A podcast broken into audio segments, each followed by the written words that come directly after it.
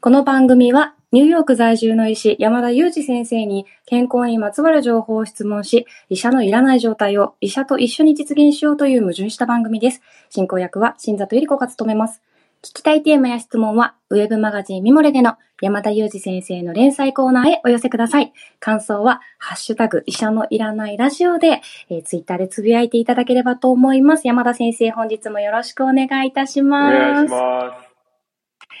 そして、そして山田先生、今日はですね、医者のいらないラジオに、あの、リスナーの皆様からも本当にリクエストの多かった例の先生来ていただいてるんですよね。そうですね、リクエストが多分最も多かったんですよね。で、もう、このラジオに偽物はいらないっていうことで、本物を呼んでくれっていうリクエストが多かったんですけども、まさにですね、その本物外科医に今日は、あの、なんとですね、この医者のいらないラジオに来ていただきました。北原先生、よろしくお願いします。よろしくお願いします。本物の外科医の北原博人 よろしくお願いします。いや、ちょっと私はですね、あの、ね、リスナーの方、もちろん北原先生ご存知の方も多いと思うんですけれども、先生の YouTube をずーっと見ていたので、今日、あ、あ、それこそ本物だと思いながら、ちょっと感動しながら配信収録させていただきたいなと思ってるんですけれども、ご存知ない方のために、北原先生、どんな先生なんだっていうところ、ちょっとお話しさせていただきますね。え北原先生は心臓外科医でいらっしゃいます。で、2016年に心臓外科医として渡米されていて、趣味は映画館に行くこと。で、好きな女性のタイプはショートカットが似合う人という、あの、バイオグラフィーを見つけました。今、あの、笑顔が素敵な人に変わってるんですけど。あ、そうだ、あ、すはいいません。笑顔が素敵な人だったんですね。ちょっと古い情報を失礼いたしました。いろいろちょっとなんか問題が発生する可能性があるんで、確かに確かにそうですね。笑顔が素敵に変えさせていただいてます。はい。そんなですね、本当にこの医者のいらないラジオにもファンがとっても北原先生にお越しいただいて、今日はですね、いろいろなお話、山田先生と一緒に伺っていきたいなと思ってるんですけれども、まずはこう山田先生と北原先生、知り合いだったのっていう方がとっても、あの、多いかなと思いますので、ちょっとこう、山田先生から見た北原先生のご紹介とか印象についてお話しいただきたいなとも思ってるんですけども、いかがですか？そうですね。実はというか、まあ、知ってる方も多いかもしれないですけれども、まあ、大学が一緒なので、まあ、一応6年間同じキャンパスでですね、同期として過ごしてるんですよね。ただ、大学がちょっと特殊で、結構こう、部活動が熱心な人が多くてですね、で、部活動単位で集まったり、活動したりする時間が多かったんで、全然部活動も違って、こうな、あと名前順も結構大事なんですよね。で、矢と木で離れていたり、部活動も違ったりしたんで、実際のところ在学中は、あんまりコミュニケーションがあったかと言われると、あんまりなかったんじゃないかなと思いますけ れ？ど、言い方するとちょっとあったような感じがするけど、ほぼほぼなかったんじゃない？ほとんどないですよね。だから、6年間で何回会話をしたことがあったかっていうぐらいの感じかもしれないんですけど、まあもちろんお互いその名前とか顔はもちろん知ってるわけですけど、ほとんど話したことはなかったんだと思うんですね。ただ、奇遇にもですね、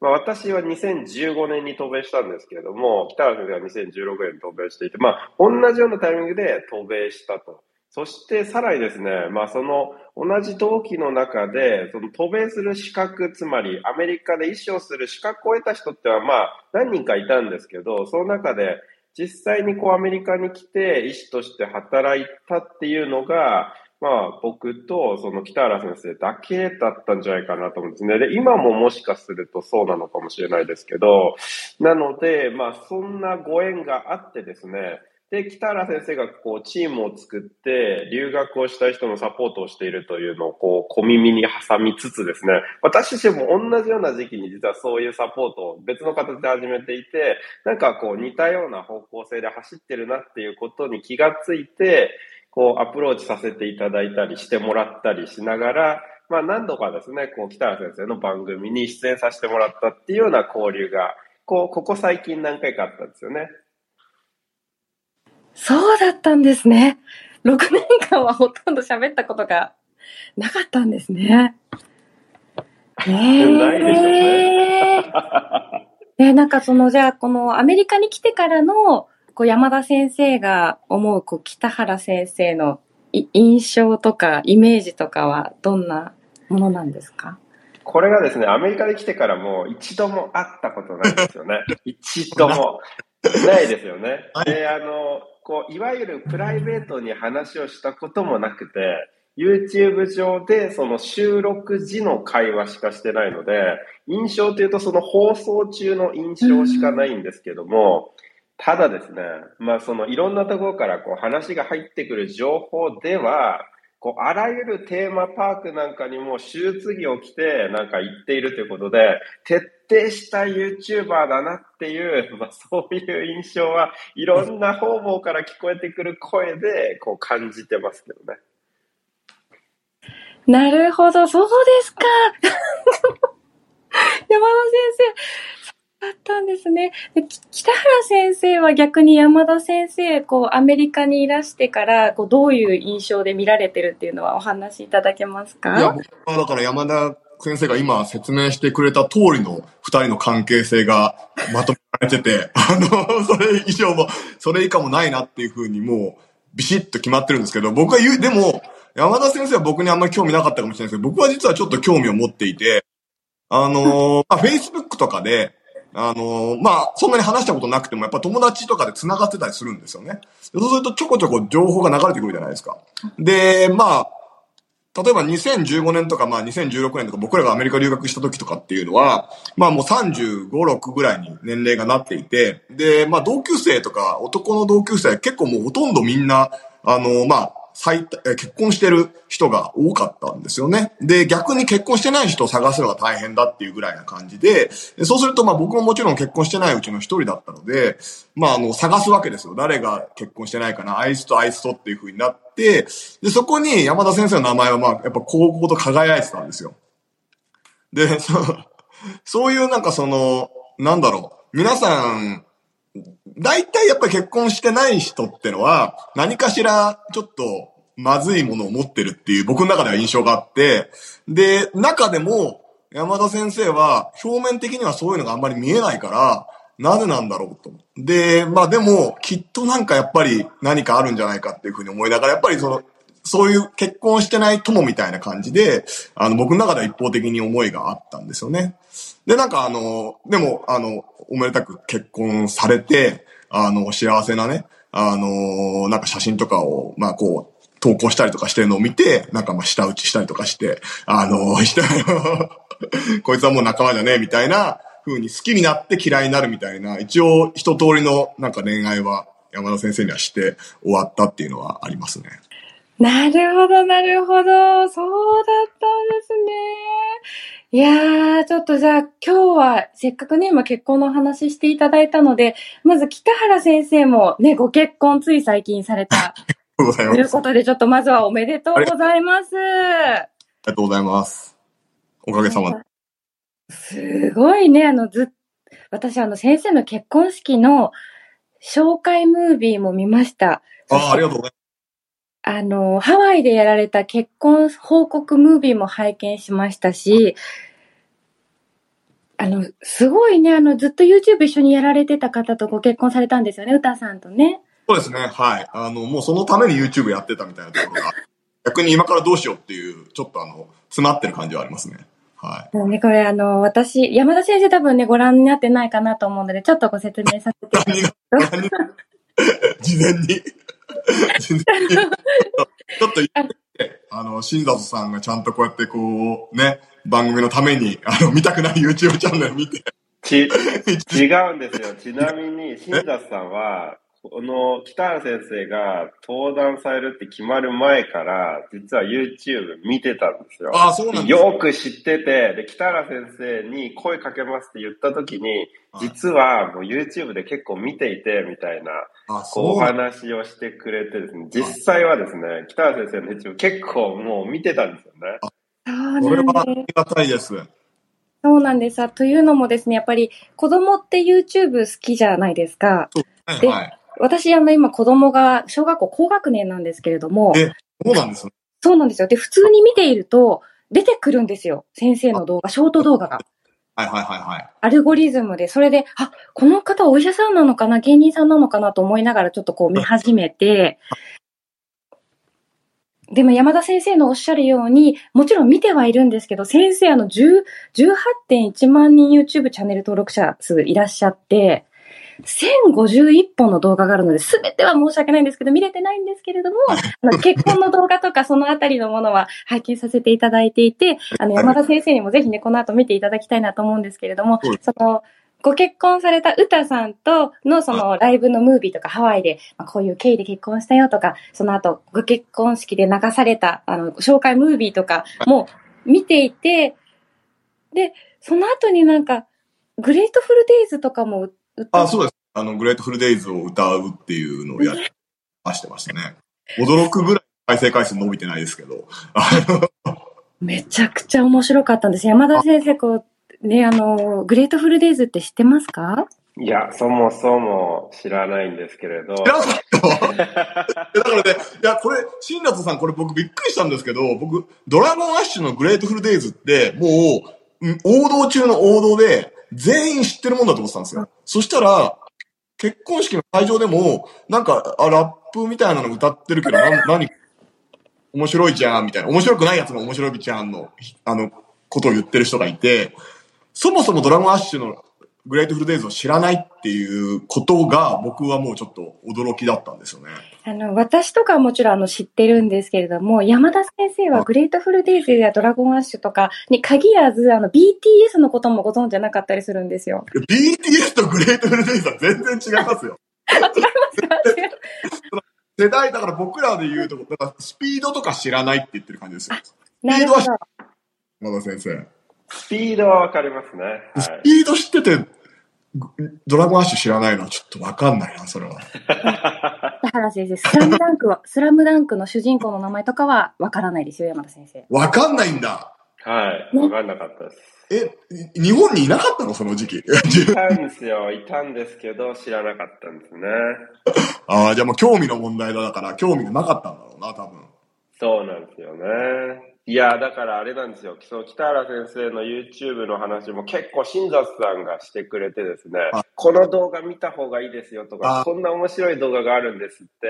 まあ、僕が実は同同級生で、どちらかというと紹介する立場にありそうなものの、逆にこう、この動画おすすめですみたいなことをですね、結構教えてもらったりしてるんですよね。そうなんですね。ありがとうございます。でもあの、その紹介をするときに前提となる、こう、ポップカルチャーの知識とか、それに慣れ親しんだ感覚みたいなのが共有できないんですよね。山田先生とはね。なるほどね。確かに。あれ分かんなかったら、あ分かんなかったらよりちょっと分かんないですからね。多分。そうなんですよ。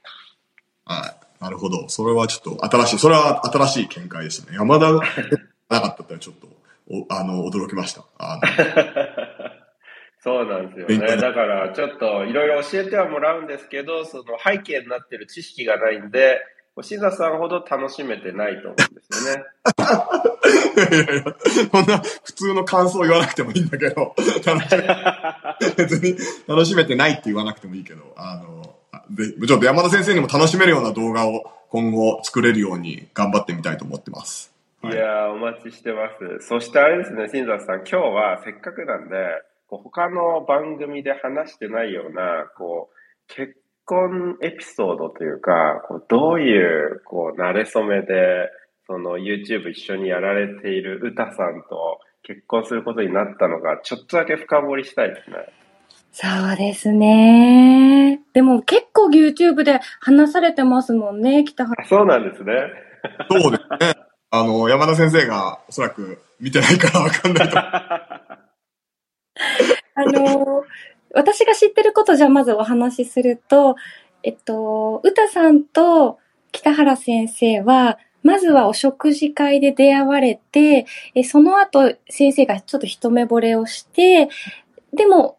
あんまり LINE のやりとりがうまくいかなかった。で、その後帰国した時にお食事に誘って、で、盛り上がったけど2軒目は盛り上がらない。いその後エレベーターで、静香さん、ちょ、ちょっと待ってください。ちょいちょい、ちょいちょい間違えてて。いやまあそれてないんですけど、逆にでも大筋外れてない話を言えてるのがすごいなと思って、今、あの、感心してたというか、すごいなっていうふうに驚いてました。続けてください。すいません。すいません。ちょっと間違ってかかもしれないんですけど、でもエレベーターでちょっとむ気まずくなっちゃった翌日のカフェで、はいえー北原先生からあのお相手の歌さんに、こうあわよくば男女の関係になりたいっていう衝撃発言が、なんか、そこだけ聞くとすごいやましい人間みたいに聞こえますけど、いろいろあっての。いろいろあっての、あの、というものをこう聞いて、本当にその動画はね、全部見ていただければこの面白さがわかるんですけれども、まあ、そういう慣れ初めで、あの、ご結婚に至ったってことですよね。すごいはしょったんですけど。ね、あのー結構その、まあ、山田先生にも出ていただいて YouTube のチャンネル、僕の YouTube チャンネルってのはチーム和田、本物の外科医 YouTuber チャンネルっていう名前でやってて、もともとはチーム和田っていうチャンネルだったんですけども、本物の外科医って僕がやってる外科医の格好してる、えー、動画が結構バズって、そっちに持ってかれる形で、もともとは留学情報を発信するチャンネルだったんですけど、まあ今なおそれはやってるんですけど、なんかそっちからだいぶ外れてきてる感じの雰囲気があって、ただその本筋の留学を情報を発信するっていうえー目的のためにやっていた、まあ今でもやってる、なんかそのライブ放送があるんですね。でそこでその海外で働いてる山田先生みたいな先生に出演してもらって30分とか1時間話を聞くっていう形でやってたんですけど、まあそれに山田先生もね、えっ、と、い一回出てもらって、録画動画でも出てもらってって、結構、あの、YouTube に出てもらってるんですけど、そもそもそのチャンネルとか、そのいわゆるライブを始めた理由っの大元が、えっ、と、その歌さん、まあ、今の妻と、えっ、と、一緒に、あの、えーいたいからっていう、それが、あの、一番だったんですね。で、まあ、二番目に、まあ、言うて、この留学、ね、情報を発信してるっていう体にすれば、なんとなくみんな、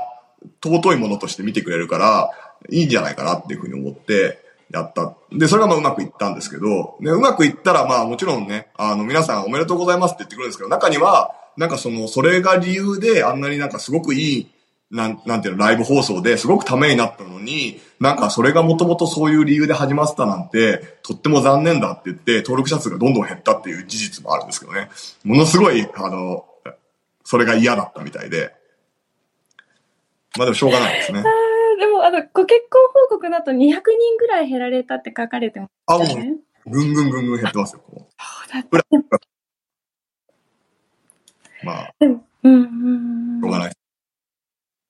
でもやっぱり北原先生のファンの方もきっとこう、アイドルっぽくお好きな方もいらっしゃったんですよね。それでちょっと減っちゃったのかもしっていうか、多分、そのコンセプト的に最初僕のそのチャンネルが、なんかその、独身38歳男性彼女なし、なんかアメリカに行って頑張ってるかもしれないけど、私生活あんまりしょうもないな、こいつダメなやつじゃんっていう雰囲気が漂ってたから、多分それをまあなんかこう見てると楽しいじゃないですか。やっぱり人間誰か、あの、自分の下の人を見たいみたいなところが、下の人か上の人を見たいみたいなところがあって、多分、僕の場合は結構下の人で楽しめたんだと思うんですね。で、僕でも多分自分の YouTube チャンネルがあって見るってなったら、こいつ本当しょうもないなっていうふうに思って見てると思うんですよ。で、それが、なんか結婚したとか幸せになったとかって言われたら、僕だったらやっぱ確かに、あ、もう面白くなくなっちゃいますもんね。そいつが何言っても。うわ、なんか、つしょうもな、みたいな。こいつ結局、なんかハッピーじゃん、みたいな。でそういうのもあんのかなと思いました。いろんな理由があるうちの一つで、僕だったらそうだなと思うなと思ったんですね。いや、でも、あの、すごく結婚後の、あの、グレートフルデイズのカバーとかもめちゃくちゃ面白いんですよ。あの、北原先生、キックとかされてたりして、その動きが絶妙にちょっと面白くて楽しいんですけど、確かに先生おっしゃるように、結婚相談所の方にこう公開相談されてたりとかね、あの、独身だよっていうことで面白い動画もたくさん作られてましたもんね。そうですね。はい。うん。そういうのはあるのかなと思って、まあいろんな人のいろんな考え方があって面白いなというふうに思っています。いや、でも私はその歌さんが歌わされてる感じで、ほん、それがすごくやっぱ面白かったので、あの、今後はこう、歌さんを巻き込んでの、こう、ちょっと夫婦の、なんか、それ、カップルチャンネルみたいになっちゃうんで、あそういう感じはな、なんか結構ね、動画を出しても、あれなんか歌さんは出ないのとか聞いたりとか、あとは歌さんが歌ってたら、なんかその、歌わされてる、さ今、新藤さんが言ったように、なんかこう、やりたくないことやらされてるみたいな感じの雰囲気がなんかあるみたいで、そんなこともないと思うんですよね、多分。でも、まあそんなに別になんかすごくそこに出てもらうとかっていうことは考えてないというか、はい、あの、ですね。あ、なるほど、なるほど。でもなんかちょっと先ほどの好感度みたいな話で言うと、こう、ご本、歌さんご本人がどういうお気持ちかはわからないんですけど、ちょっとやらされてるなっていうふうに見える方が、見てる方はちょっと楽しいと思います。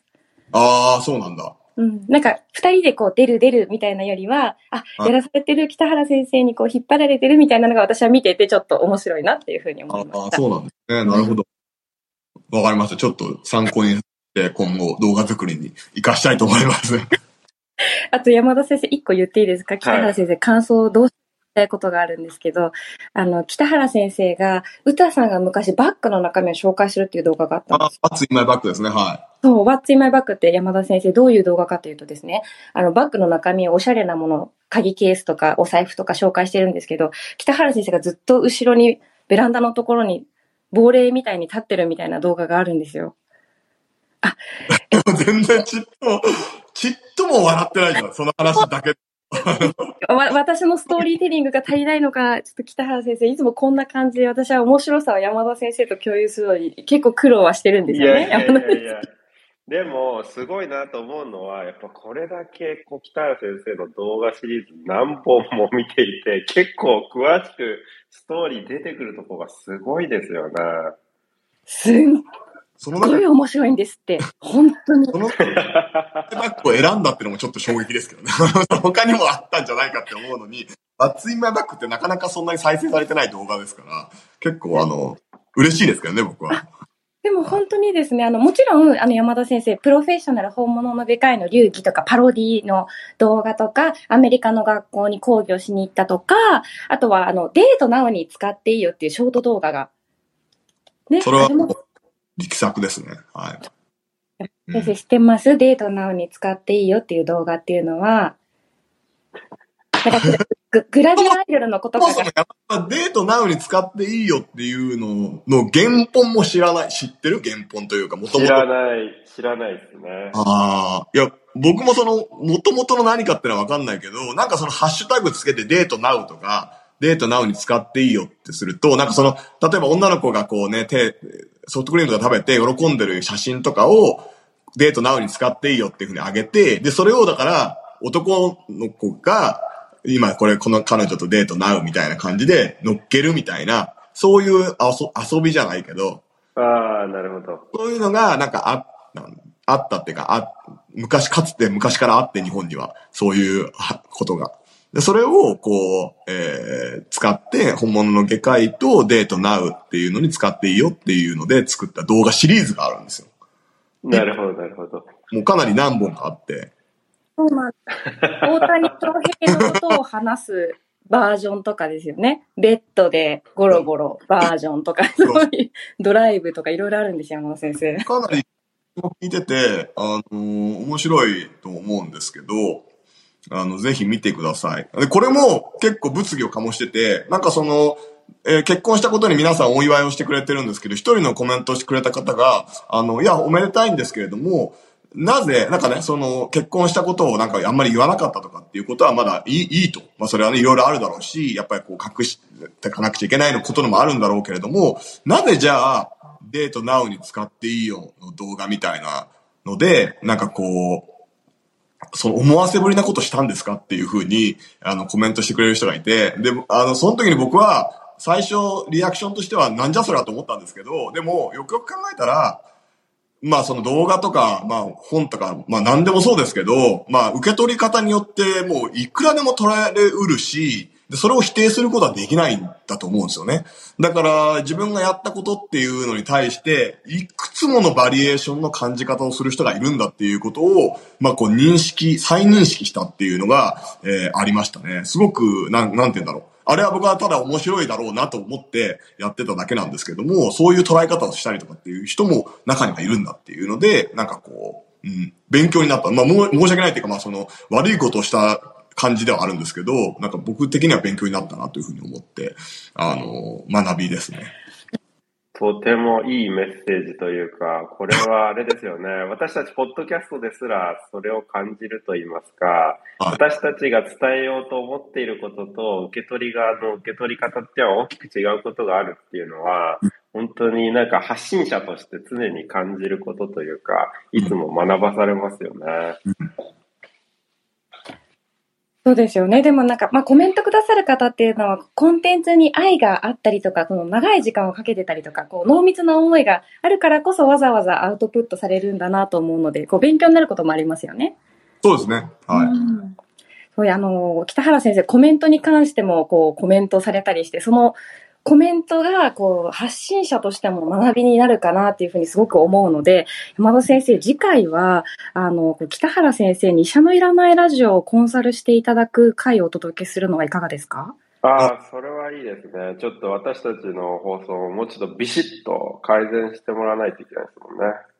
そうなんです。北原先生、実はですね、私たち医者のいらないラジオは、あの、昨年から続けているんですけれども、現在フォロワー数がもう少しで5000人に行くかなというところなんですけれども、まあ、特に山田先生からのテレパシーでは問題を感じているようには思わないんですけれども、こう何かね、もし外側から見て、こうした方がいいよということがあったら、ぜひちょっと聞いてみたいなと思いますので、よろしければお時間いただければ嬉しいです。わかりました。